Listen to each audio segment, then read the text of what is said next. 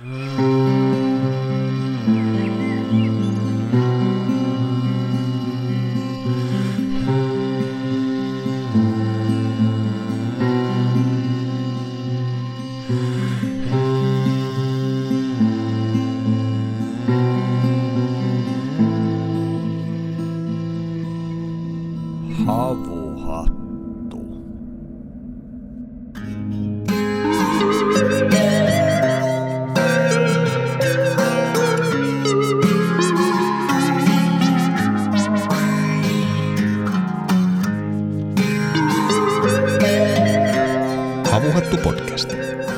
Syvälle metsään ja elvyttävään luontoon.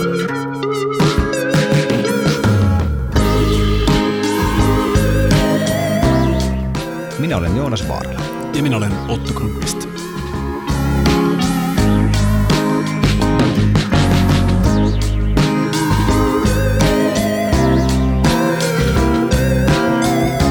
Tämän meidän hyvin luonnonläheisen jakson tarjoaa Kääpä Biotech. Ää, Kääpä Biotech on seuraavan sukupolven metsän hoitoon erikoistunut yritys. Eli mitä se käytännössä tarkoittaa on se, että jos on koivikkoa ja haluaa saada sitä hyvää tasaista tuottoa, niin voi kutsua heidän asiantuntijat tekemään ympäyksen. Ja noin kolme neljä vuotta sinne menee ja pakuria siellä sitten alkaa kasvaa ja he ostavat pakurin ja jalostavat sitä upeita ää, pakuritinktuuroja, joita voi sitten myöskin tilata heidän verkkosivulta itselleen, jos ei metsää omista. niin tämä pakurin kasvatusbisnes on siitä hieno äh, liiketoiminnan muoto, että äh, sen avulla pystymme pitämään metsät hieman petteellisemmässä kunnossa kuin, kuin mitä nykyisillä metsänhoitomenetelmillä. Eli käytännössä, kun sä istutat sitä pakuria sinne metsään, niin paine sen metsän hakkaamisen ei ehkä ole niin suuri, kun sä tiedät, että sitä pakurista saatava tuotto yrittää moninkertaisesti sen koivikon polttopuun arvon, mikä siitä mahdollisesti sitten jossain saa. Ja voisin vielä hehkuttaa tätä heidän ostotakuuta, eli he todella ostavat sen pakurin, mitä niistä koivuista tulee, ja heillä on jakelusopimukset myöskin ulkomaille. Eli jos sinulla on siis metsää, jonka haluat saada tuottamaan, voit mennä kaapaforest.fi ja kysyä heiltä lisää. Ja jos taas haluaisit tilata näitä tinktuuroja kokeiltavaksi, niin kaapahealth.com on se, mistä ää, näitä voi tilata. Ja jos nyt toi rahallinen puoli kiinnostaa ja et ujunpuoleisena suomalaisena henkilönä haluaa saman tien yhteyttä ottaa, niin tältä sivulta löytyy hyvin kattava selvitys näistä tuotto-odotuksista ja jonkunlaista esimerkkitapauksia sieltä myös löytyy. Joten jos et tosiaan itse omista tähän tarkoitukseen sopivaa koivikkoa, mutta tiedät jonkun sukulaisen tai ystävän, jolla, jolla tällaista metsää on, niin käypä vinkkaamassa. Tänään täällä Sipoonkorven kansallispuiston kupeessa ää, metsä, sanoisinko palstalla, noin kahden hehtaarin omalla metsäpalstalla meillä on ää, vieraana Marko Leppänen. Tervetuloa taas meille vieraaksi, Marko.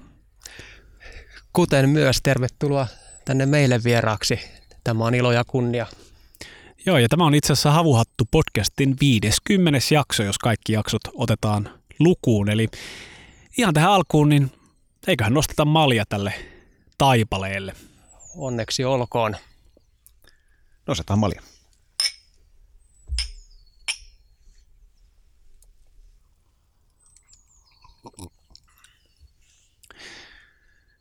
Saatatte arvo kuulijat kuullakin, miten täällä luonto on heräämässä eloon.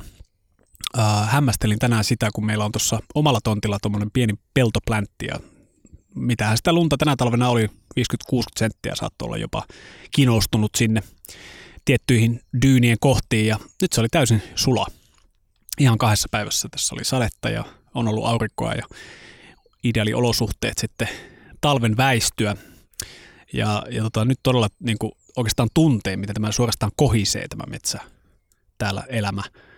Vesi virtaa kaikkialle ja linnut laulaa ja, ja tota, upean seesteinen iltatunnelma täällä myös. Hmm.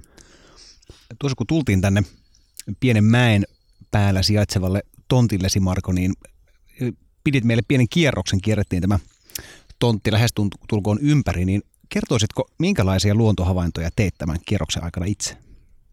Jaa, no huomasin ainakin, että töyhtöhyyppä on tuonne ilmaantunut ensimmäistä kertaa tänä vuonna kuulu sitä ihmeellistä skifiääntä, mitä tuolla nyt vähän kaiken aikaa kuuluu tuolta taustalta tuolta peltojen suunnalta ja kurkien komea ikiaikainen raikaaminen myöskin ensimmäistä kertaa kuulu nyt sitten tällä kierroksella. Ja sitten kuten Ottokin, niin hämmästelin sitä, kuinka lumi on kadonnut suorastaan silmissä ja vielä viimeisiä rippeitä näkyy tuolla hangessa kuitenkin tuota Saharan punertavaa tomua. Ja yhdessä tuossa myös katsoimme, että miten toi valkoselkätikka tuolla omalla asuntopajallaan jakselee ja siellä tuore raita hirsi sitten loisti vaaleena ja siellä oli, oli kodin, kodin rakentaminen hyvällä mallilla. Niin tuo Saharan äh, hiekkahan viittaa tämän, tähän hämmästyttävään ilmiöön, joka koettiin täällä äh, Hinspyyssä ja, ja laajemminkin Etelä-Suomessa, eli, eli Saharasta todella puhalsi hiekkaa koko Euroopan halki tänne asti ja se värjäs nämä tienot semmoiseksi vähän niin kuin ruosteen punaiseksi. Omalla pihalla myös hämmästelin sitä ja, ja varoittelin myös tytärtä, että nyt ei ehkä ole hyvä aika laittaa suuhun sitä lunta sieltä, joka, joka punertaa. Tosin mitäpä se hiekka siellä tekee varsinaisesti, mutta... Rouskua vähän hampaissa. No hiukkasen ehkä, mutta hyvin hämmästyttävä ilmiö. Sä olit ilmeisesti äh, Markus sun blogiin myös kirjoittanut tästä inspiroituneena. No joo, mä inspiroiduin, kun äh, näin hangella jäniksen jäljet, mitkä olisi toiminut ikään kuin keruukuppeina. Ja ne oli kerännyt tämän tomun ja muu hanki ympärillä oli valkoista, mutta jäljet oli sitten punertavan ruskeet. Ja, ja sitten rupesin miettimään sitä, kuinka tämä kaukokantauma sisältää paitsi tätä kivennäisainesta, niin myös sitten eloperäistä aineesta, että kuinka siellä on matkustanut ilmateitse elämää tänne, mikrobeja. Tämä hämmästyttävä planeetan tasolla tapahtuva ilmaplanktoniksi kutsuttu ilmiö, joka vertautuu siis merien planktoniin, että meret on tämmöinen suoranainen elämän niin kuin huntu, joka levittäytyy kaikille. Niin samalla tavalla tämä ilmakehä, vaikka me ei nähdä muuta kuin noin siivekkäät, mitkä tuolla menee, niin ne on jatkuvasti täynnä elämän kiertoa, mikä kiertää mantereelta toiselle. Minkälaisia kaikkia elämänmuotoja il- ilmateitse leviää? No joskus on levinnyt siis ihan hyönteisiäkin että, ja hämähäkkieläimiä tuommoisten tota, niin mannerten välisten virtauksien mukana, mutta ennen kaikkeahan siellä sitten tulee yksisolusta porukkaa, mm. mikroopeja, bakteereja. Niin ymmärtääkseni tietyt hämähäkkilajit käyttää tätä ihan niin kuin tarkoituksenmukaisesti, että he kutoo tällaisen niin kuin pitkän lentosiiman, jonka, jonka varassa se sitten, he sitten lentävät näiden ilmavirtojen mukana. Kyllä Tämä, vaan, kyllä vaan. Kiehtova ilmiö. Niin on, ne odottaa sopivaa olosuhdetta ja sitten laskevat tämän tota, niin, lentosiimansa ja heittäytyvät tuulen mukaan ja katsovat mihin päätyvät. Niin mainitsit tuon termin panspermia, äh, joka oli sitten tavallaan se laajempi konteksti tässä sun kirjoituksessa. Äh, mikä tämä ajatus on ylipäänsä? Me tästä vähän juteltiin ennen jakson nauhoituksen aloittamista, mutta kerro tosiaan lisää. No panspermia on jo jo tuolla antiikin aikana jo 500 ennen ajanlaskua niin esitelty teoria, joka nimensä mukaisesti tarkoittaa niin kuin elämän siemeniä, kaikkialla läsnä olevaa elämän niin kuin itua. Ja antiikin aikana tästä oli tietysti vain tämmöinen intuitiivinen ymmärrys, koska piti odottaa kuitenkin tuonne 1600-luvulle saakka, että ensimmäinen innokas amatööri kehitti mikroskoopin ja näki ensimmäisenä maailmassa mikroopeja, mutta nyt sitten kun on havaittu tämä pikkuväki, niin on tämä panspermia saanut sitten uuden jälleen niin kuin myös tiedemaailmassa kiinnostusta herättäneen ulottuvuuden, että, että elämän muodot sitten matkustavat ympäristössä täällä niin kuin puhuttiin ilmaplanktonin yhteydessä, mutta myöskin sitten kun on mittausvehkeitä viety yli 40 kilometriin, niin huomattu, että siellä kanssa panspermia vallitsee ja mikroobit vaeltavat ja löytyy suorastaan semmoisia mikroobilajeja, mitä ei löydy maan pinnalta tai ainakaan ei ole löydetty, mitkä on hämmästyttävän kestäviä sitten ultraviolettisäteilylle ja vanha teoria on sitten herännyt taas henkiin ja ö, alettu puhumaan myös tästä lithopanspermiasta, joka tarkoittaa sananmukaisesti kivien mukana tapahtuvaa panspermiaa. Ja tähän tota, niin, ö, johdattaa se hämmästyttävä löytö, että kun on halkastu kiven murikoita, niin on havaittu, että sisällä onkin elämää, että siellä on mikrobilajeja, mitkä on erikoistunut elämään esimerkiksi graniitin sisällä ja saavat suoraan ravintoonsa siitä mineraalista. Ja sitten on löydetty näitä ekstremofiilejä, uskomattomia supersankarimikrobeja, mitkä voi elää kuumissa lähteessä 400 asteen lämpötilassa, mitkä voi kestää tuhat kertaa voimakkaampaa radioaktiivista säteilyä kuin ihminen, mitkä kestää lähes absoluuttiseen nollapisteeseen jäädyttämistä ja mitkä tota, niin, panspermian kannalta tärkeä tieto niin kestää sen kiihdytyksen, mitä planeetalta meteoriittitörmäyksen yhteydessä tapahtuvassa kivisinkoutumisessa tapahtuva kiihtyvyys olisi, että olisi semmoista 11 000 kilometriä tunnissa, niin mikroobit kestävät myös tämän. Hmm. Ja sitten se, että elävätkö ne tarpeeksi pitkään, että ne voisivat nyt teoriassakaan yltää minnekään uudelle elinkelpoiselle planeetalle, niin tästä tota, niin viime vuonna uutisoitiin, että oli löytynyt yli 100 miljoonaa vuotta vanhoja mikroobeja syvästä valtameren alasta sedimenttikerroksesta, mitkä oli horrostilassa ja mitkä heräs sitten lisääntymään ja syömään, kun pääsivät taas hyvin olosuhteisiin. Hmm. Siinä oli kyllä täyslaidallinen aivan uskomattomia faktoja. Mä endoliitit oli itsellekin täysin uusi juttu. Oli, oli niin kuin ohimennen kuullut jotain, jotain, jotain niin kuin mainittavan asiasta, mutta, mutta tuota, kyllä jos mietitään, että, että millä tavalla elämä maapallolla on syntynyt, niin ky- kyllä näin niin kuin nopealta perstuntumalta tuntuisi, että, että tuota, tässä ehkä ollaan niin kuin jollain tavalla sen äärellä, millä, millä tavalla elämä voisi liikkua planeetalta toiselle. Aina, aina, aina niin kuin galaktisten muutosten myötä, kun olosuhteet planeetalla muuttuu el- elämää, tietynlaisia elämänmuotoja suosiviksi, niin, niin sit, sitten tämä lähetys otettaisiin vastaan ja elämä alkaisi itämään. Tämä on kiehtova ajatus. Niin, ja tähän ilman muuta menee aivan sinne periaatteisiin asti, miten me nähdään elämä. Mehän etsitään aina maapallon ulkopuolista elämää. No tarkoittaako se käytännössä tämmöisiä filosofian kielellä niin kuin metakognitiivisia olentoja, kuten ihmiset, että me voidaan siis pohdiskella omaa elämäämme ja, ja niin kuin reflektoida sitä, että mitä me ajatellaan ja näin. Vai olisiko kenties elämän määritelmäksi annettava se, että jos se kykenee aineenvaihduntaa, niin se on elämää. Ja jos tämä jälkimmäinen olisi tämä meidän määritelmä, niin koko kosmossan kuhisee elämää.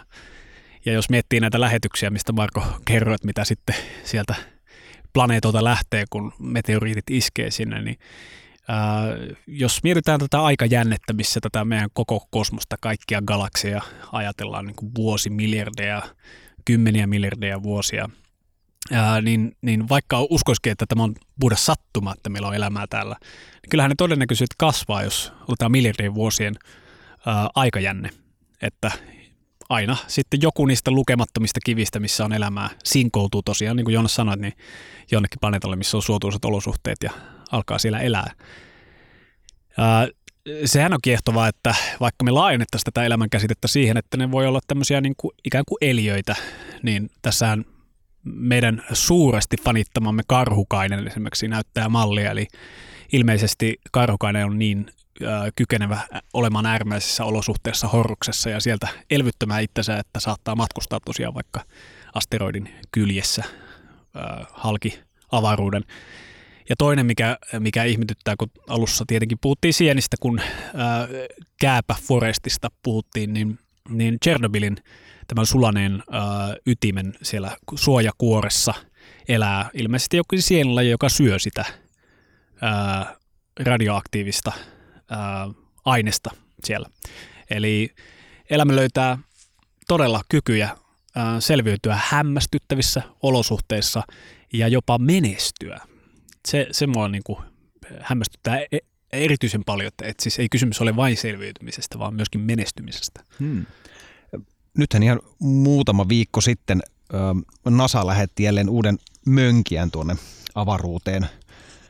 Ja tämän mönkijän yksi, yksi niin kuin tärkeimmistä tehtävistä ymmärtääkseni on, on nimenomaan näiden alkeellisten elämänmuotojen löytäminen ja he, he jatkuvasti siirtävät tätä mönkijää sellaisille alueille, missä on selkeästi ö, näkyvissä tällaista niin kuin veden virtausta. Sehän ilme, ilmeisesti on, on jo niin kuin aivan päivänselvä asia jo tutkijapiireissä, että, että Marsissa on ollut joskus vettä. Että nämä, nämä virtausmuodostelmat ei oikeastaan ole voinut syntyä millään muulla tavalla kuin, kuin, niin kuin veden virtauksen aiheuttavina. Ja näille seuduille, missä, on niin kuin suuria virtausuomia, niin tätä etsintää ja porauksia on ilmeisesti keskitetty. Uutuutena tässä uudessa mönkiessä on mukana myös drone. Nykyään droneja on kaikkialla, myös Marsissa. Ja mielenkiintoista nähdä, että auttaako tämä pieni kopteri siinä näiden uusien paikkojen paikasta, paikallistamisessa. Kuinka suurella innolla sä, sä lueskelet tuota, Marko, uutisia Marsista? No en mä niitä mitenkään kauhean aktiivisesti seuraa, että, mutta sivusilmällä. Karhukaisista, kun oli puhetta, niin niitähän on tällä hetkellä kuussa. Eli israelilainen kuuluotain teki tämmöisen tota epäonnistuneen laskeutumisen, missä se syöksy kovalla vauhdilla kuun pintaan ja, ja hajoisi. Silloin oli kyydissä sitten karhukaisia, mit, mitkä ilmeisesti oli mukana.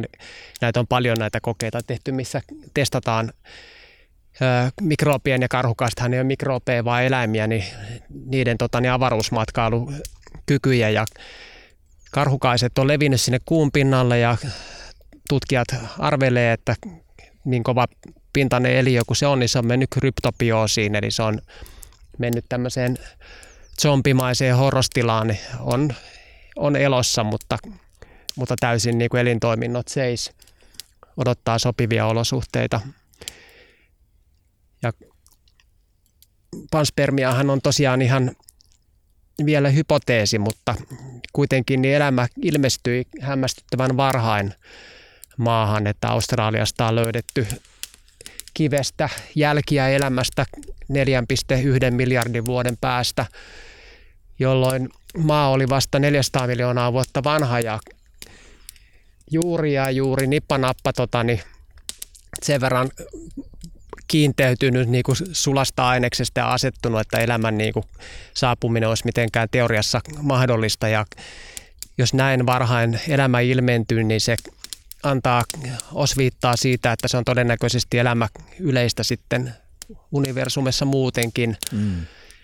Ja, ja nimenomaan tällaiset siemenlähetykset ikään kuin. No joo, siemenlähetyksistä tulee sitten seuraavana miele- mieleen sitten suunnattu spanspermia, eli onko mahdollisesti tahoja jossain, mitkä on hyvää hyvyyttää, niin lähettänyt elämän paketteja eteenpäin, niin kuin puutarhuri, joka kylvää siemeniä ja ja sitähän me ei tiedetä, mutta se me tiedetään, että ihmiskuntaa ei mikään nyt estäisi niin varmistamasta tavallaan sitä, että, että kun, jos ja kun täällä loppuu elämä jossain vaiheessa, niin jossakin muualla on mahdollisuus sitten meidän lähettämän paketin ansiosta. Eli me voitaisiin lähettää niin kuin tarkoin valittu mikrobisiirtokunta jossakin tämmöisessä luotaimessa niin kuin Voyager 2 oli jo vuonna 1977, että se matkustaa jo nyt muistaakseni 14 miljardin kilometrin päässä ja, ja se on tota, niin, noin 40 000 vuoden kuluttua se saavuttaa Andromedaan tähtisumun ja siellä ei tuu tota, niin, mukana mikrobeja, vaan siellä tulee kultainen äänilevy ja levysoitin, missä ihmiskunta lähettää tervehdyksensä. Kultainen levy, johon on kaiverettu ää, mielestäni hyvin geometrisesti modernilla, mutta tyydyttävällä tavalla ää, ihmiselämän aakkoset hmm. ja meidän ää, sijainti tässä kosmoksessa. Niin muistaakseni tähän levy on kaiverrettu ainakin niin kuin kuvat, ää, ääriviivat ihmisestä, ää, niin kuin miehestä ja naisesta ja sitten maaplaneetan sijainti ää, ainakin aurinkokunnassamme. Muistaakseni ihan linnuradan ää, mittakaavaa ei tässä ole käytetty, mutta ainakin aurinkokunta oli, oli tähän niin kuin, karttana laitettu. Vaikka ehkä suhtaudu jonkin verran varauksella siihen ajatukseen, että meidän pitäisi täältä planeetalta johonkin lähteä nyt vaikkapa nämä Elon Muskin Mars-suunnitelmat ja Marsin kolonisointi ja niin edespäin, niin kyllä siinä on minun mielestä jotain aihetta olla ylpeyttä itsessään, mitä ihmiskunta on saavuttanut avaruusmatkailun saralla. Eli esimerkiksi se, että on teknisesti mahdollista lähettää elämää muihin planeettoihin, on itse asiassa aika hieno, hieno asia ja hieno vastuu myös, jos niin päätöskin tekemään. Eli siinä tilanteessa me ää, todella pyrittäisiin varmistamaan, että kenties miljardeja vuosia meidän jälkeemme jossain muualla sikiää jotain siitä, mitä olemme aloittaneet. Sinänsä niin kuin toivoa herättävää näinä aikoina, että ihmiskunta voisi tehdä jotain tällaista yhteistä inhimillisyydelle ja elämällä ylipäänsä. Mm. Me on paljon puhuttu tässä, tässä tuota podcastin historiassa siitä, että, että meidän ajan erottaa äh, siitä, että meidän katsontakanta on niin kuin aika lailla äh, tässä hetkessä. Kvartaaliajattelu äh, on, on, on tuota aika su, suuresti niin kuin vallallaan. Ja jos ajatellaan jotain tämmöisiä muinaisia sivilisaatioita, mitkä on ihan selkeästi yrittäneet jättää viestiä jälkipolvelle. On tehneet tällaisia niin kuin monimutkaisia rakennelmia kivestä, käyttäneet siihen todella paljon resursseja ja aikaa ja haudanneet ne selkeänä tarkoituksena niin kuin, saattaa se tieto jälkipolvien huomaan. Ja tämmöinen vähän niin kuin puuttuu meidän ajasta.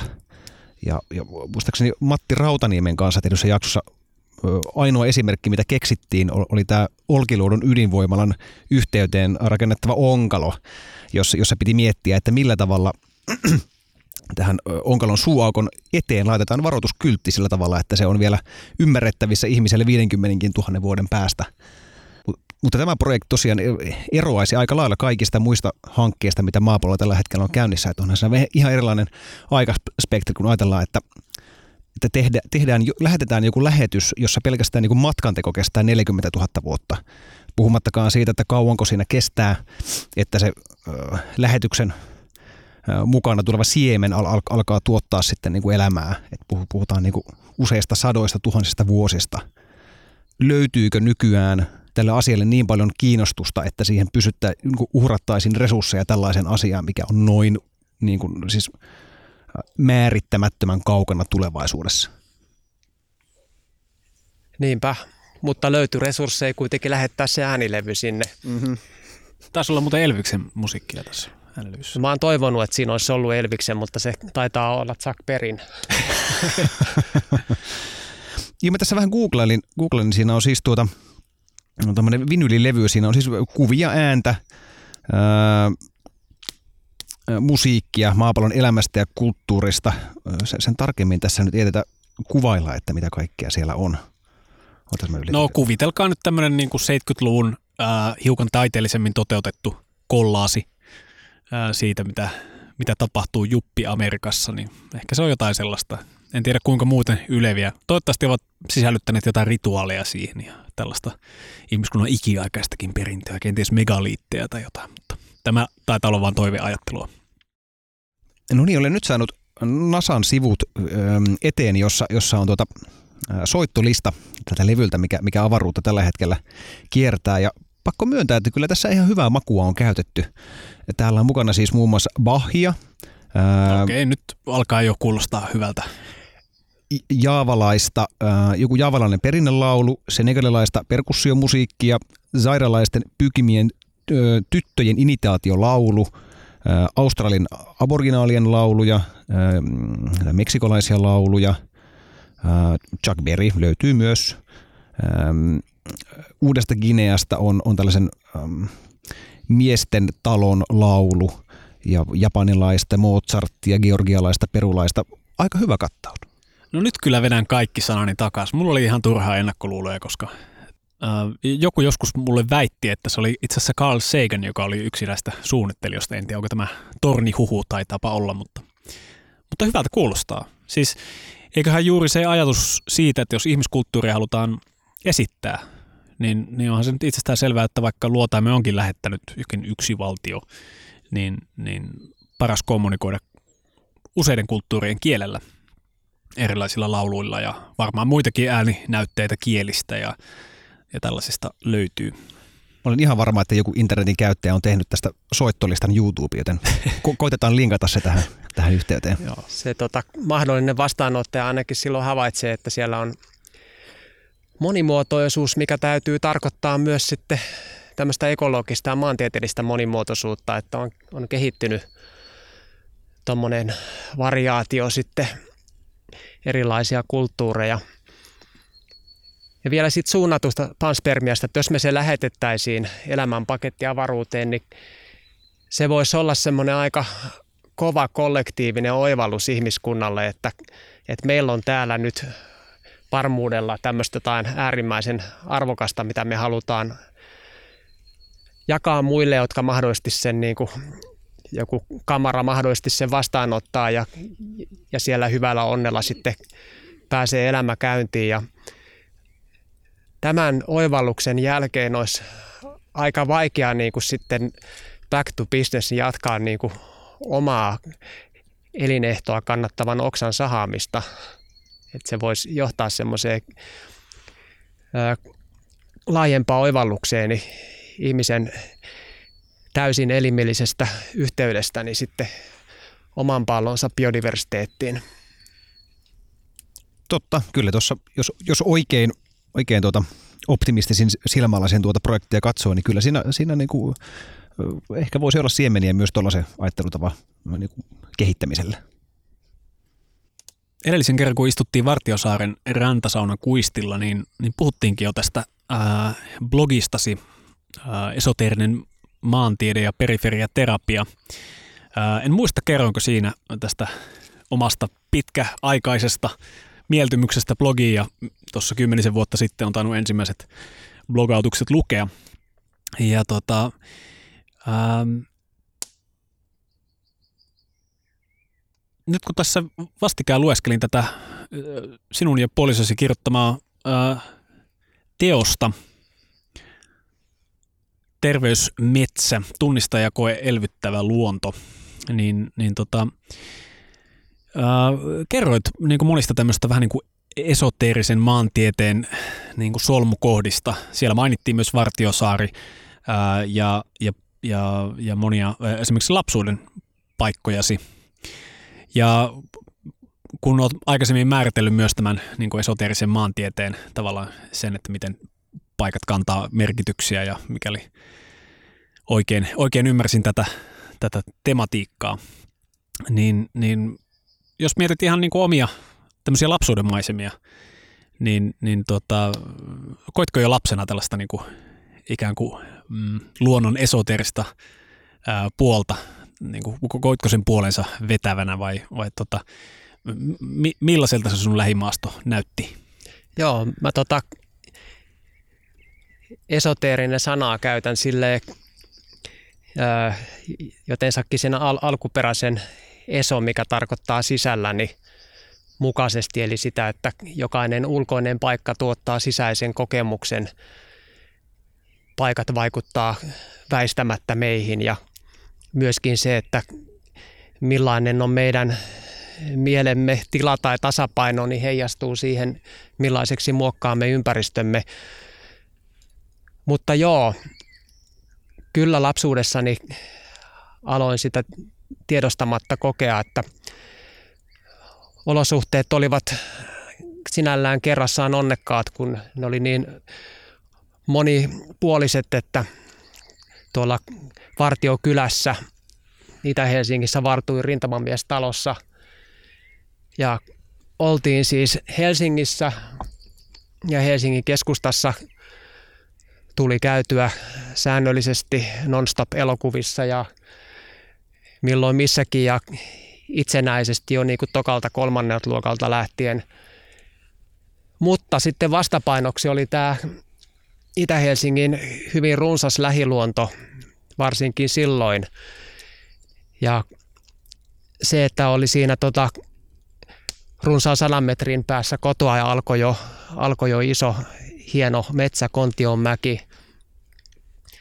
Silloin oli ratkaiseva vaikutus kyllä tuommoisen luontosuhteen syntymiselle, että sinne saattoi pienestä pitäen aluksi äidin viemänä ja vähitellen itse kipaisten niin mennä. Ja se oli tämmöinen tosiaan mäki ja monimuotoinen paikka, missä oli niinku vehmasta lehtipuuvaltaista aluetta ja sitten sakeaa kuusikkoa ja lopulta käkkärämäntyjä ja kallioita ja myöskin mikä parasta, niin mä sillä tavalla vähän säälin niin kuin muualla Suomessa varttuneita lapsia, kun niille ei ole noita tota, niin ensimmäisen maailmansodan juoksuhautoja, mitä Helsingin metsät on täynnä.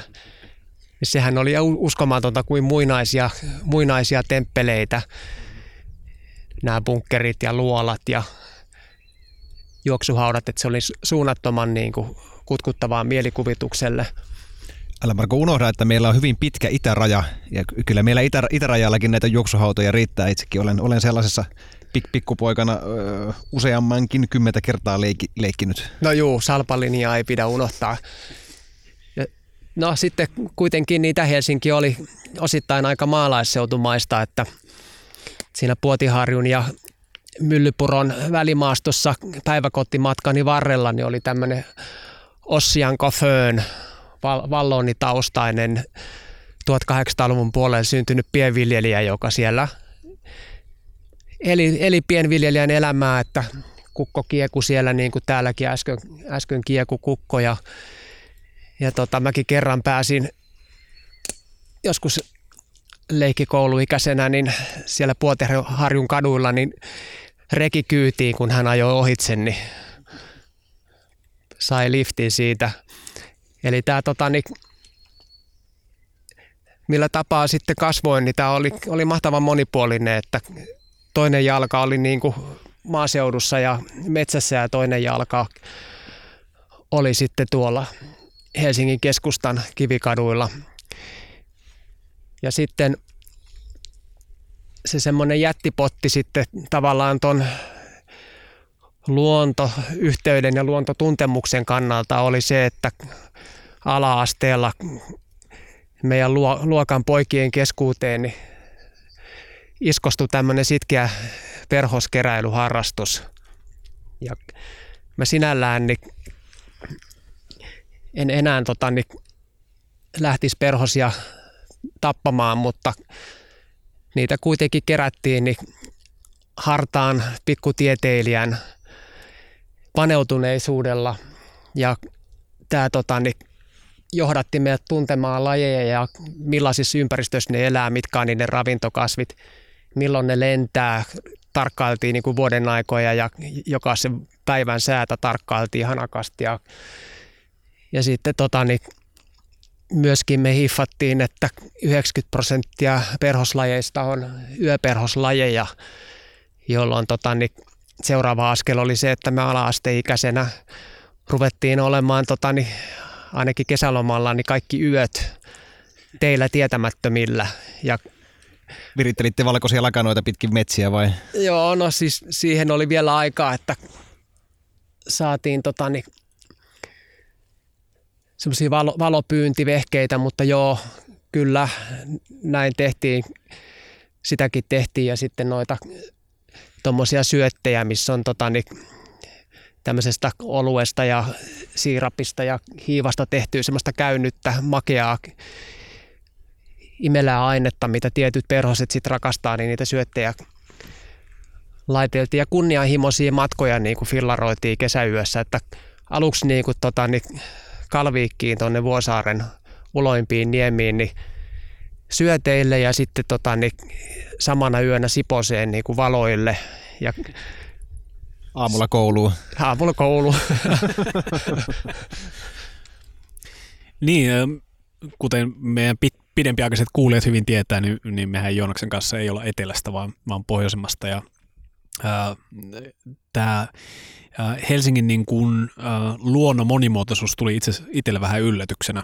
Mä vähän niin kuin oletin, että Helsinki on paljon isompi kaupunki. Et jos on käynyt vaan ää, ajanut yhden metropysäkin niin kuin, päärautatieasemalta Kaisaniemeen ja pyörinyt siinä silloin, kun on käynyt Helsingissä niin kuin, lapsena, niin sitten se ehkä niin kuin jää semmoinen ajatus siitä, että tämä on semmoinen aika iso kaupunki.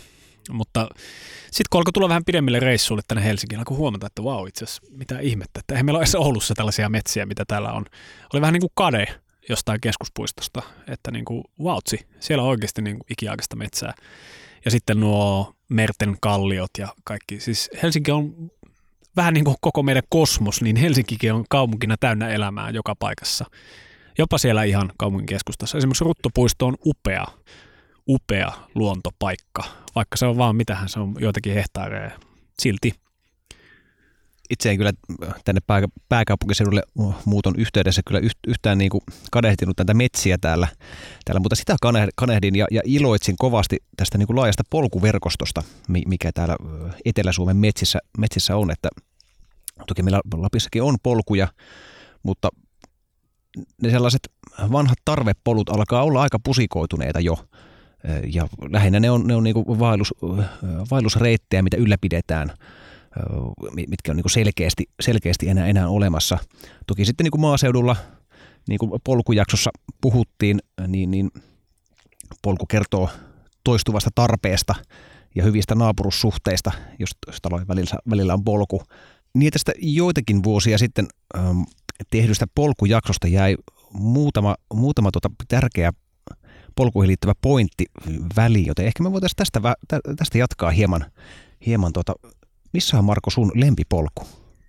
No, kyllä se lempipolku nyt varmaan tällä hetkellä kiertää täällä, täällä mäellä, jossa nytten olemme ihan johtuen siitä syystä, että tästä tulee käyskenneltyä käytännössä, käytännössä päivittäin.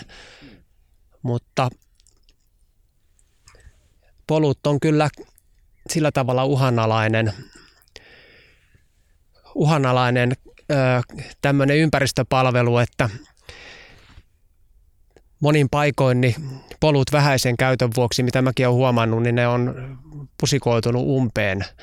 Ja tämä kieli ehkä siitä myöskin, että ihmisillä ei ole enää rutiiniomaisesti jotain jykeviä teräaseita mukana, että voisi samalla vähän raivata naamalle tulevia oksia, kun kulkee polkua pitkin. Ja, ja tämmöinen polkujen elvyttäminen ja kylien välisten polkujen elvyttäminen niin olisi kyllä ihan tämmöinen kulttuuriteko, minkä soisi jonkin kampanjan muodossa niin vaikka valtakunnallisestikin niin käynnistyvän, että mikäpä on niin kuin parasta arkiliikuntaa kuin hilpasta polkua pitkin jonnekin. Tai sitten ihan päämäärättä ja katsoa, minne polku vie, koska jos metsässä on esimerkiksi polku ja metsässä on jotain hienoja kohteita, niin se on hyvin oletettavaa, että ne, ketkä sen metsän on tuntenut, niin on kulkeneet sillä tavalla, että polku toimii oppaana sinulle ja sä näet niin kuin sen metsän parhaat paikat seurailemalla sitä polkua. Jos jossakin on vaikka joku lampi, niin se on ihan varma, että polku menee sinne ja se todennäköisesti kiertääkin sen lammen rannat ja jos jossakin on joku aivan mahtava kalliojyrkänne, niin polku johdattaa sinne. Kyllä, tämä on, tämä on yksi niistä aspekteista, mitä, mitä itse arvostan polussa, että se nimenomaan kuljettaa sen maiseman läpi ja, ja että kun, kun sinulta poistetaan se tarve sille jatku, jatkuvalle niin kuin navigoinnille, niin ainakin itselläni se lisää, polkua pitkin kulkeminen niin kuin lisää sitä mahdollisuutta sen, sen luonnon tarkkailuun sitä kautta, että se navi, navigointiin ei tarvitse käyttää niin paljon, niin paljon tuota huomiota. Mutta toisaalta siinä on myös se, se puoli, että, että polku myös mahdollistaa huomattavasti tällaisen niin kuin, tehokkaamman ja, ja jopa niin kuin, suorituspainotteisen kul- kulkemisen ja si- silloin se luonnon ö, tarkkailu saattaa jäädä sitten, sitten jopa, jopa niin kuin paljon vähemmälle kuin taas sitten siinä niin kuin, ö, ihan maastossa kulkeminen. Se tuossa kun keskusteltiin en, ennen nauhoitusnappulan painamista, niin jaottelit polut kolmeen eri osaan. Kertoisitko tästä jaottelusta hieman? No joo, se jaottelu, mikä on täällä niin kuin käytössä, niin on se, että on kolmen eri kategorian polkuja ja on runkopolkuja, mitkä on kaikkein ahkerimmin käytettyjä ja eniten niin kuin myöskin hoidettuja, että siinä pidetään huolta, että oksat ei kasva naamalle. Ja sitten on oksapolkuja, mikä on tämmöinen astetta vähemmin kuljettu muoto, mutta kuitenkin vielä ihan selkeä polku. Ja sitten on salapolut, joiden ei ole tarkoituskaan niin kuin harjantumattomalle silmälle erottua maastosta, vaan ne on vähäisiä vaivihkaisia uria, mitkä kuitenkin, niillä on joku mielekäs funktio silti, että niiden kautta voi vaikka oikasta, oikasta johonkin tai, tai ne vie johonkin semmoiseen rauhalliseen syrjäpaikkaan, mikä on niin kuin luonnon eläinten kannaltakin niin nyt kuitenkin pääsääntöisesti niin jätetty kulkemattomaksi alueeksi.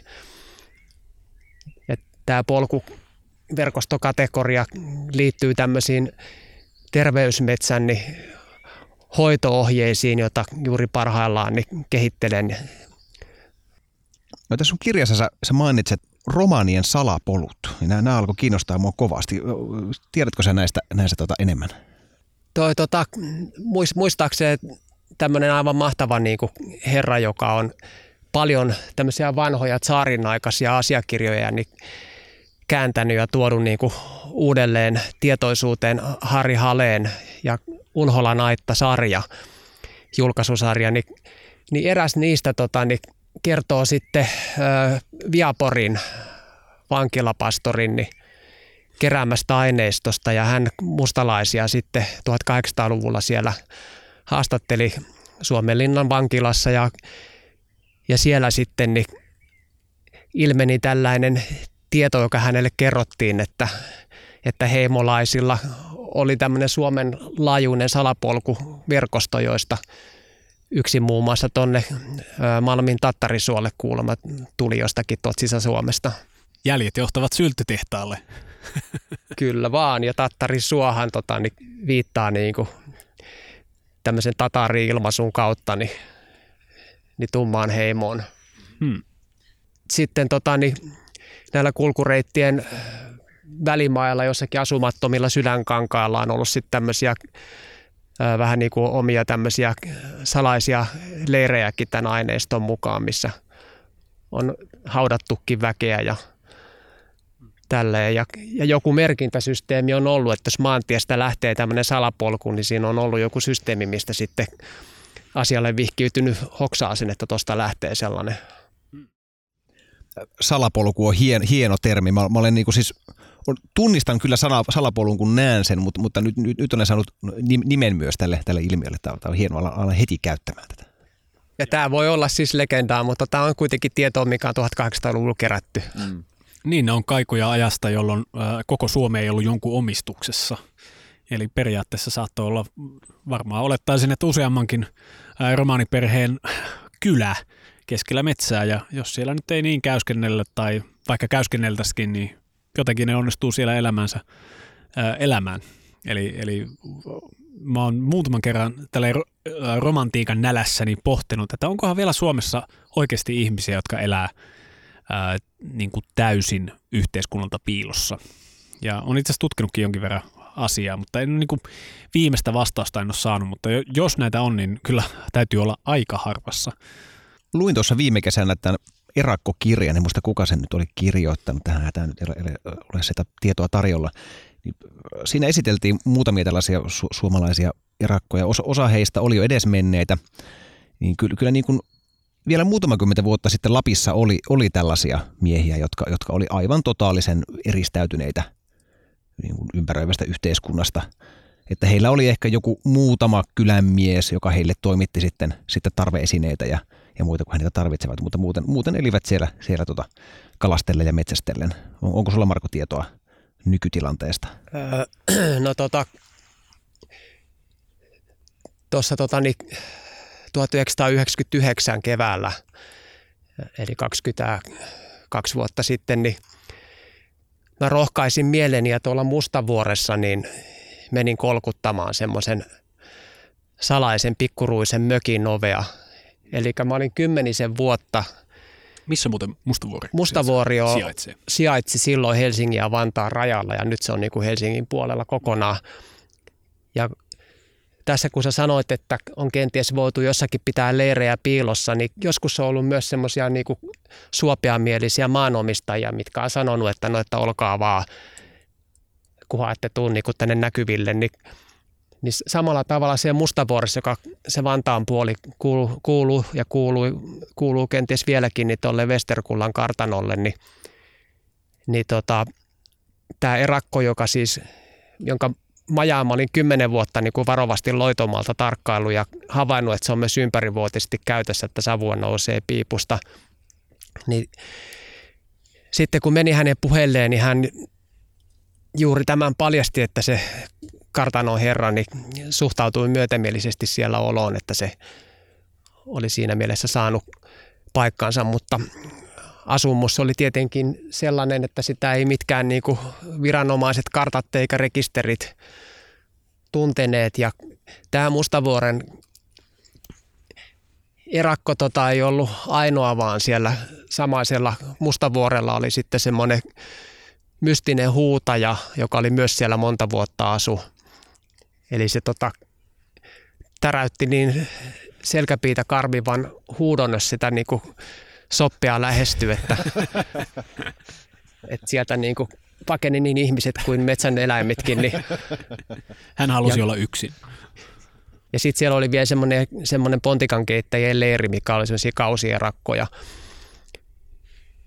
Mutta tämä pitkäaikaisin niin oli sen kymmenisen vuotta ja tässä oli vielä niin käsittämätön juttu, että kun mä menin sinne kylään, niin hän sanoi, että aikamoiseen aikaan niin kuin tulitkin, että, että olen viimeistä päivää tässä metsässä, että, että minua odottaa rivitaloasunto Söderkullassa. Ja olen nyt ajatellut kokeilla sitten sellaista elämää. Ja, ja että hänellä oli jatkajia tulossa siihen joku pariskunta. Ja tämä erakko oli selkeästi vähän epäileväinen, että mitenköhän ne nyt sitten tässä tulee selviytymään ja niinpä se tota, niin samana syksynä olikin se koko paikka jo palannut, mutta kyllä sieltä jäänteitä, jäänteitä varmasti tänä päivänäkin vielä voi löytää, että esimerkiksi juoksuhaudassa olleen tämmöisen minikokoisen yhden hengen saunan. Jaa, saisikohan sieltä löylyt vielä, pitääkö mennä kokeilemaan? Voi olla, että katto puuttuu. Kuvailetko hieman tätä, tätä asumusta, mikä, mi, mi, miten se oli rakennettu? No muistikuvat on tosiaan 22 vuoden takaa, mutta, mutta siis äh, käytännössä siis tämmöinen yksi huone, mihin mahtuu juuri ja juuri sänky ja joku yöpöytä ja sitten kirjahylly ja joku pieni tota, niin, keittiönurkkaus ja jonkinmoisesta levy, levystä luultavasti oli ne seinät ja, ja oli siinä kuitenkin ikkuna ja, ja sitten tämmöinen metallinen savupiippu, että oli se nyt kuitenkin ihan, ihan taidolla ja tosissaan tehty, että ei siellä muuten olisi niin kuin kymmentä vuotta siinä pystynyt pärjäämäänkään. Niin sitä mietin, että silloin kun oli nämä ennätyspakkaset, oliko muistaakseni 1996, kun Oulussa oli 40 astetta ja Helsingissäkin varmaan 30 ainakin, että mitenkään tämä herrasmies siellä on pärjännyt tässä mökissään, jossa en tiedä oliko tulensuojalevyjä tai koolausta seinissä tai jotain tällaista. Mutta. Niinpä, on se voinut olla, olla vähän vilposta. Mutta hän eli siellä kuitenkin hienossa tota, niin, luontoyhteydessä, että kun mä menin, menin ovelle tarjoten eväitä, niin mä toki olin peloissaan, että kuinka ärjy niin kuin ilmestys sieltä niin kuin ponnistaa ovelle, mutta hän oli tota, niin erittäin mukava ja sivistynyt ja rauhallinen ja, ja oli niin kuin, ö, kesyttänyt siinä ympäristössä olevaa tätä linnustoa, että siinä kävi niin kuin mustarastaita sillä ikkunanlaudalla ja, ja sillä oli niin kuin näiden lintujen niin kuin erilaisista luonteistakin paljon kerrottavaa. Ja sitten tämmöinen yksityiskohta oli jäänyt mieleen, että kun siellä jossakin yleisemmin kuljetulla polulla oli tamppautunut niin kuin tammen taimi, niin hänellä oli tullut tainta sääliksi ja se oli sitten siirtänyt sen parempaan kasvupaikkaan. Niin siellä ehkä nyt saattaa olla tämmöinen komea tammenalku sitten versoamassa Niinpä. tästä projektista. Niin, istuta puuni, jätät sillä tavalla ö, kyllä varsin kestävän jäljen itsestäsi.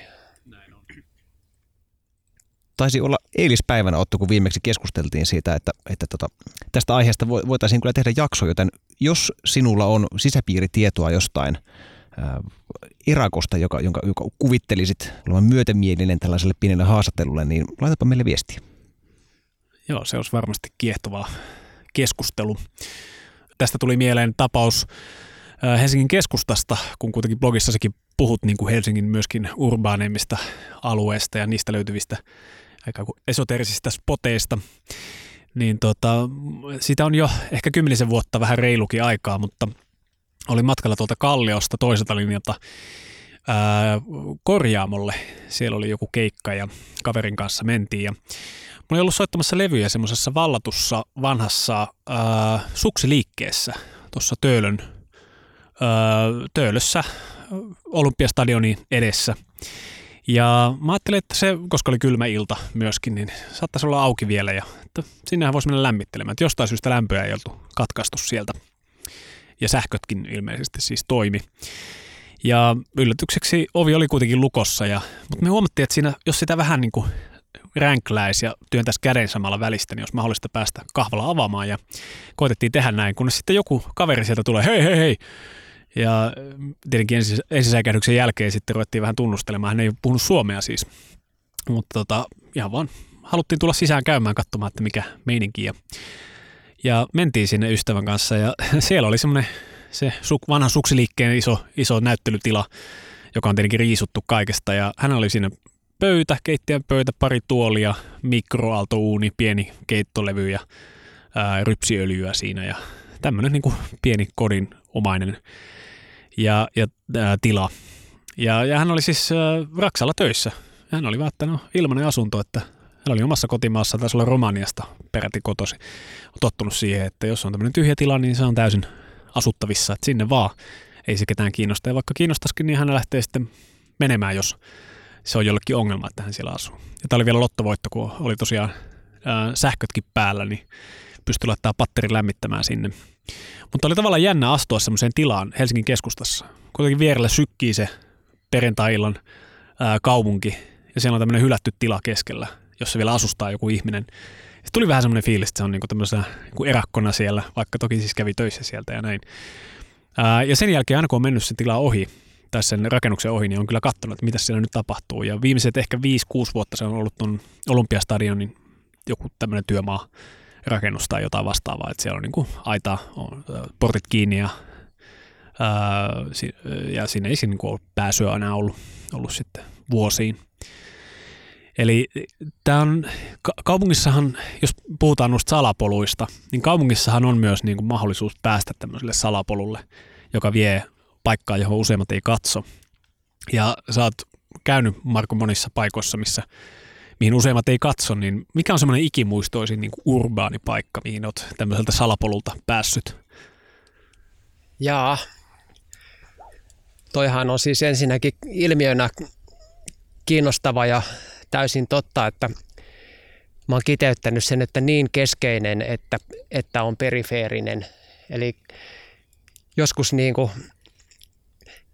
joku paikka on niin vilkas, että se sen takia tarjoaa niin kuin tämmöisen salaisen kätkeytymisen niin kuin tyyssiään ja mä oon ainakin kahdessa Helsingin niin kuin vilkkaassa liikenneympyrässä niin löytänyt, että sen liikenneympyrän sisälläni on, on niin kuin tämmöinen tota metsien miesten niin kuin mökki.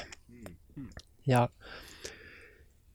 mutta tuommoinen tota, niin, nyt sitten vielä merkittävämpi ja keskeisempi tuommoinen kokemus olisi se, että toi tuomiokirkko Senaatin torin varrella, niin sen alapuolella on tullut joskus sitten kulkeuduttua niin toisen maailmansodan aikaiseen väestönsuojelutilaan, hylättyyn pommisuojaan, joka on tota, niin, suurkirkon alla. Ja siinä yliopiston kirjastoa vastapäätä ja ja todellisessa niin kuin vallan keskittymässä, että siellä on tota valtioneuvosto ja yliopisto, Suomen Pankki, Säätytalo, kansallisarkisto. Ja näin niin kuin käsittämättömän tota, niin valtakunnallisen niin vallan ja sivistyksen ja, ja hengen elämän niin alla sitten on täysin unohtunut vuosikymmeniä pois käytössä ollut, ollut tila ja, ja siellä oli tota, niin, sitten myöskin niin tämmöinen uusiokäyttö otettu haltuun, koska löysimme sieltä hylätyn ö, kannabiskasvattamon. niin eikö se mene, mene se vanha sanonta, että paras, par, paras, paikka, paras paikka piilolle on, on niin kuin, ö, mahdollisimman näkyvissä?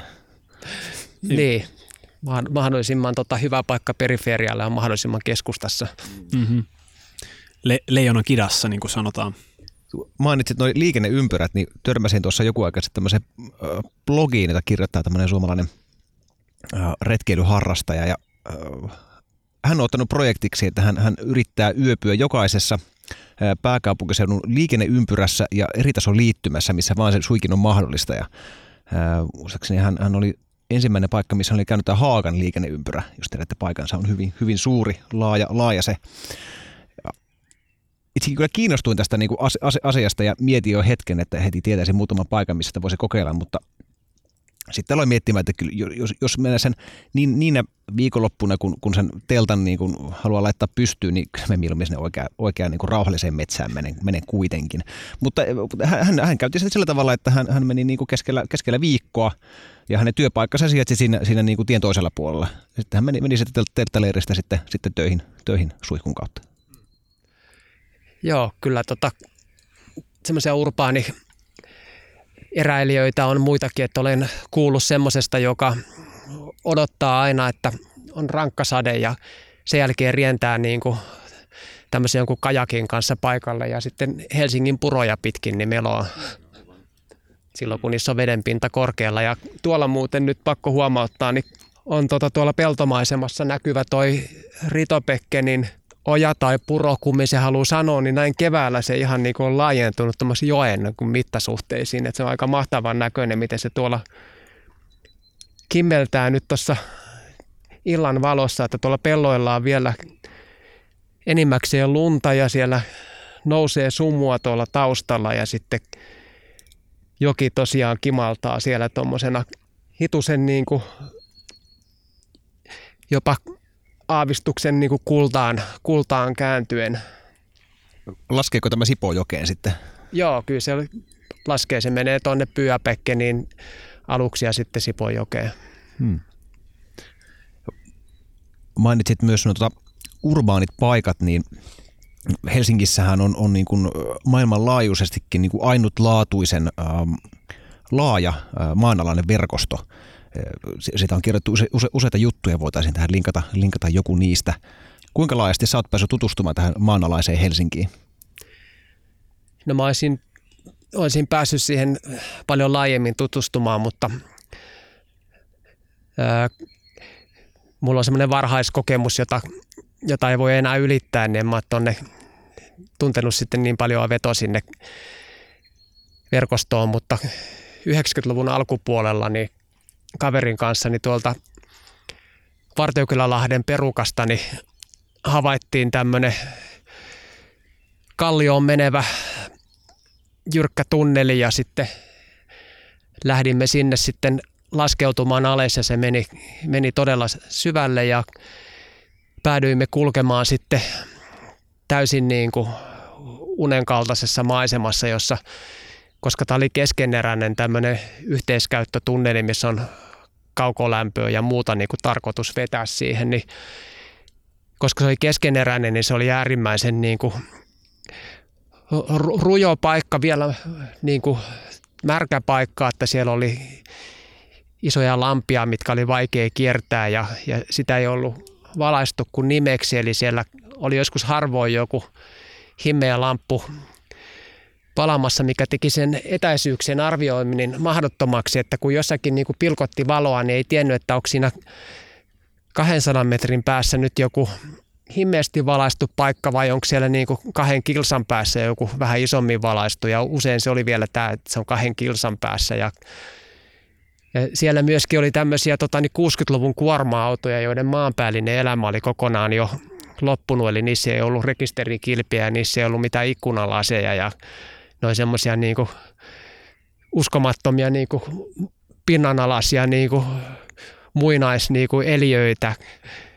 Ja, ja sitten jossain vaiheessa me mentiin meren ali ja siellä niin kuin runsaasti niin kuin lätis vettä niin kuin sen peruskallion niin kuin halkeamien pitkin sinne ales ja se oli tota niin, uskomaton retki kyllä, että oli semmoisia tota Hitchcock-maisia pyöreitä niin kuin metalliportaita, mitkä jatku loppumattomiin ylöspäin jonnekin ja sitten kun semmoisen meni ylös ja kurkkas, niin on kan, kantta nostaa niin on jossakin tuntemattomalla kadulla ja kansi kiinni ja takas sinne alas. Ja, niin tota, se on sellainen niin kuin tunnelikokemus, joka tavallaan riittää mulle ja kannattelee koko elämän. Mm. Niitä urban exploringhan on jollain tavalla, jos, jos nyt ei voi sanoa, että, että se mikään trendi on, mutta, mutta se on tuolla maailmalla varsin suosittua. Ja onkin vähän ihmetellyt, että, että kun Helsingistä löytyy näin, näin valtava, valtava tämä verkosto, että, että niin kuin kotimaisia kertomuksia ei ihan hirveästi ole. Että sun, sun blogista nyt jonkun verran niitä on lukenut ja joitakin niitä harrastajia on, mutta musta tuntuu, että, että Suomessa viranomaiset ehkä puuttuu aika hanakasti sitten, sitten näihin, näihin tuota, avoimiin ovi, oviaukkoihin, mitä, mitä sitten löytyy, että niistä hirveästi ei varmaan haluta huudella myöskään julkisesti.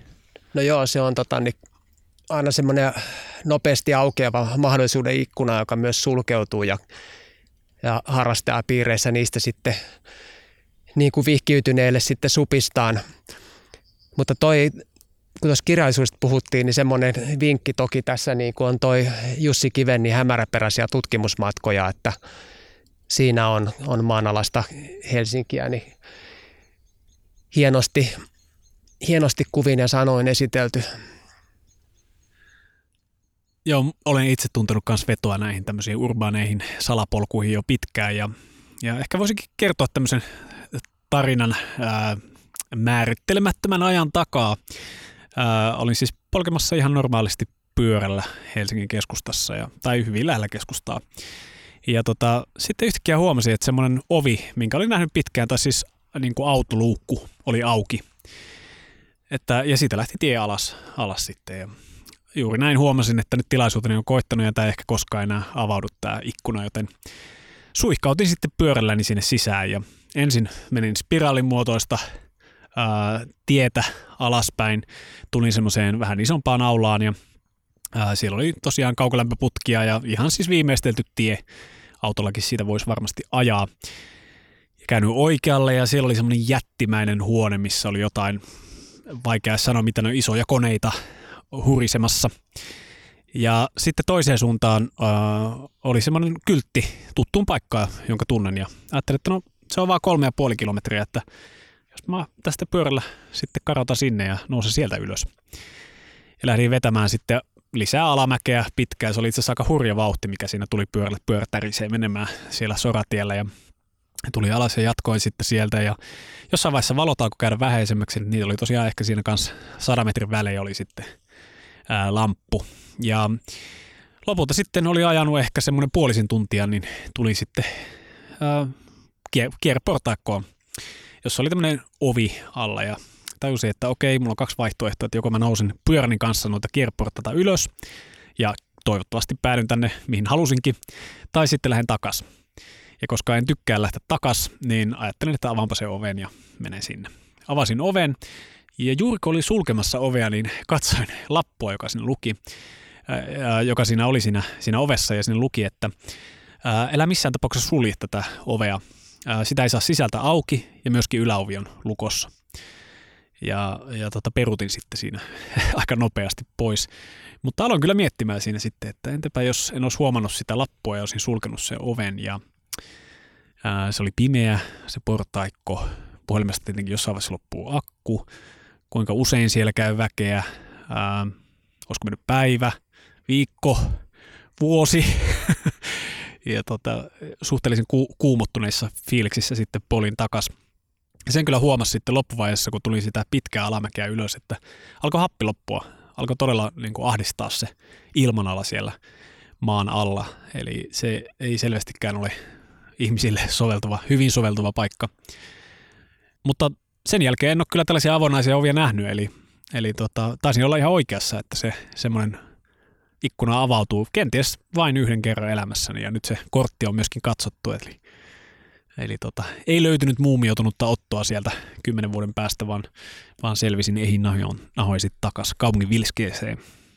Ja kaikkia ovia ei kaikkialla paranne avata, että eräät tota, niin, kollega ystävät niin oli tuolla tota, niin, eräässä nime, nimes, nimeltä mainitsemattomassa kaivoksessa, joka on hyvin vanha kaivos ja siellä on sitten tämmöisiä jo pois jääneitä osuuksia, niin kaivoksessa sitten avanneet niin kuin luukun ja sieltä tuli tota, niin, tämmöistä hapetonta ilmaa, eli niillä rupesi välittömästi päässä pimenemään ja, ja tota, ne jotenkin just ja just siitä niin kuin sinne suuntaan, mistä olivat tulleet, niin sitten onnistuivat niin kuin pakenemaan, mutta oli kysymys niin kuin sekunneista, että olisi, olisi niin kuin pyörtynyt sinne ja jäänyt sitten tämän, tota, se olisi vyörynyt tätä hapetonta ilmaa. Ja sitten paikka vielä, missä niin kuin ei välttämättä enää milloinkaan käydä, niin milloinkaan luurangot olisi löydetty. Huhhuh. Pitäisikö meillä siirtyä näistä metallin ja ummehtuneen ilman täyttämistä mm, maanalaisista kammioista tänne maan pinnalle takaisin? Pitäisi. Meillä alkaa maksuton osio tulla päätökseen, mutta meillä on vielä paljon, paljon, paljon keskusteltavaa tuolla löylyosion puolella. Ja, ja totta kai sitten myöskin jakson jälkeen tuonne sinun ö, sööttiin sa, ö, pieneen saunaan sitten löylyille mennään. Löylyosion puolella siis ennen kaikkea äh, varmaan se kiinnostavin itselleni, mitä suorastaan hykertelen tässä, että pääsee kokemaan on, että sä oot Markka valmistellut meille tämmöisen terveysmetsämenetelmän mukaisen lyhyen harjoitteen. Ja, mutta sen lisäksi erityisesti mua kiinnostaisi äh, keskustella sun kanssa tuosta esoteerisesta ää, luontoyhteydestä hiukkasen tarkemmin ja siitä, että mitä se tarkoittaa, että meidän sisäinen ja ulkoinen maailma on vuorovaikutuksessa keskenään. Ja tuossa kun aloitetaan löylyosio tuolla harjoitteella, niin, niin sen jälkeen voitaisiin myös keskustella siitä, että millainen on elvyttävä luontoympäristö ja, ja ää, haluaisin ehdottomasti kuulla näkemyksiä tähän. Mutta ennen sitä, mm, kertoisitko lyhyesti, mistä tässä terveysmetsähankkeessa oikein on kysymys? No joo, terveysmetsä ö, hanke on semmoinen maatalous- ja metsäministeriön aikoinaan rahoittama hanke 2014-17, jossa sitten haettiin ö, toimintatapoja luonnon tuomiseksi niin osaksi terveydenhuollon palveluita. Ja siinä hankkeessa sitten kehitettiin tämmöinen Sipoon malli, missä terveyskeskuksen lääkärit ja hoitajat saattaa antaa metsälähetteen jollekin ihmiselle, jonka katsotaan siitä hyötyvän. Ja Siinä oli diagnoosirajoituksia alkuun ja sitten niistä luovuttiin, kun se huomattiin, että se sopi niin monille melkein vaivasta kuin vaivasta riippumatta. Ei nyt aivan kaikille, mutta kuitenkin hyvin laajalle joukolle potilaita. Ja terveysmetsämalli tarkoittaa sitä, että mennään opastetulle retki, retkisarjalle – on seitsemän retken sarjoja, joissa sitten on se tietty ryhmä alusta alkaen niin loppuun saakka. Ja niissä käydään erilaisissa paikoissa, jotta ihmiset huomaa, miten erilaiset paikat vaikuttaa oloon ja millainen paikka saattaisi juuri sen hetkiseen oloon olla tarpeen, tarpeen että kaipaako niin kuin mahdollisesti suojaa semmoisia piilopaikkatyylisiä hoivaavia kätköjä vai, vai kaipaako enemmän, että avartuu näköalat ja, ja tuulettuu niin kuin mieli semmoisen aavan äärellä vai ja muutenkin siis paljon pienipiirteisempiäkin paikkaominaisuuksia ja, ja sitten myöskin, että opitaan luonnosta, että luontoon ei mennä vaan fiilistelemään, vaan siinä on sopiva määrä sitä tietoa, mikä myöskin luo sitten luontoyhteyttä. Ja tärkeää on ollut siinä se, että ihmiset tulee tietoiseksi siitä, että miten luonto vaikuttaa heihin, että, että toki niin kuin lähes pääsääntöisesti niin he ovat olleet yleinen väärinkäsitys on, että ne olisi jotain vieraantuneita, että kuka nyt tarvitsee niin kuin luontoon niin kuin viejää, mutta päinvastoin he ovat olleet niin kuin hyvinkin syvästi luontoihmisiä, mutta se on eri asia sitten kuitenkin vielä, että kuinka tulee tietoiseksi luonnon vaikutuksesta ja, ja siinä ne retket on pyrkinyt siihen ja, ja siinä palautteen mukaan myöskin onnistuneet, että ihmiset kertoo saaneensa ihan uudenlaisen niin kuin yhteyden ja uudenlaisen tason ja uudenlaiset silmälasit niin kuin luonnonkatseluun. Ja on haettu niin kuin sitä tunnetta, että miltä luonto tuntui myös lapsena, että semmoinen niin kuin hämmästelyn ja niin kuin unohtumisen ilmapiiri ja semmoinen turvallinen ilmapiiri, jossa voi niin kuin jättäytyä vailla, vailla huolta niin kuin, ja kokea ajattomuutta. Ja nämä tota, niin retkisarjat on ollut sillä tavalla, että niitä on ollut kevätkaudella ja syyskaudella. Yksi ja tämä malli on pikkuhiljalleen saavuttanut kiinnostusta sitten muualla Suomessa, että Keski-Suomen alueella on, on käynnistynyt varsin aktiivisena ja Kainuun suunnalla, suunnalla tota, niin itää ja ja toi Sipoon naapurikunta Porvo on ottanut, ottanut sovelletusti käyttöön ja silleen, että siinä on kysymys semmoisesta ennen kaikkea niin kuin sairauksien ennaltaehkäisystä ja hyvinvoinnin tukemisesta.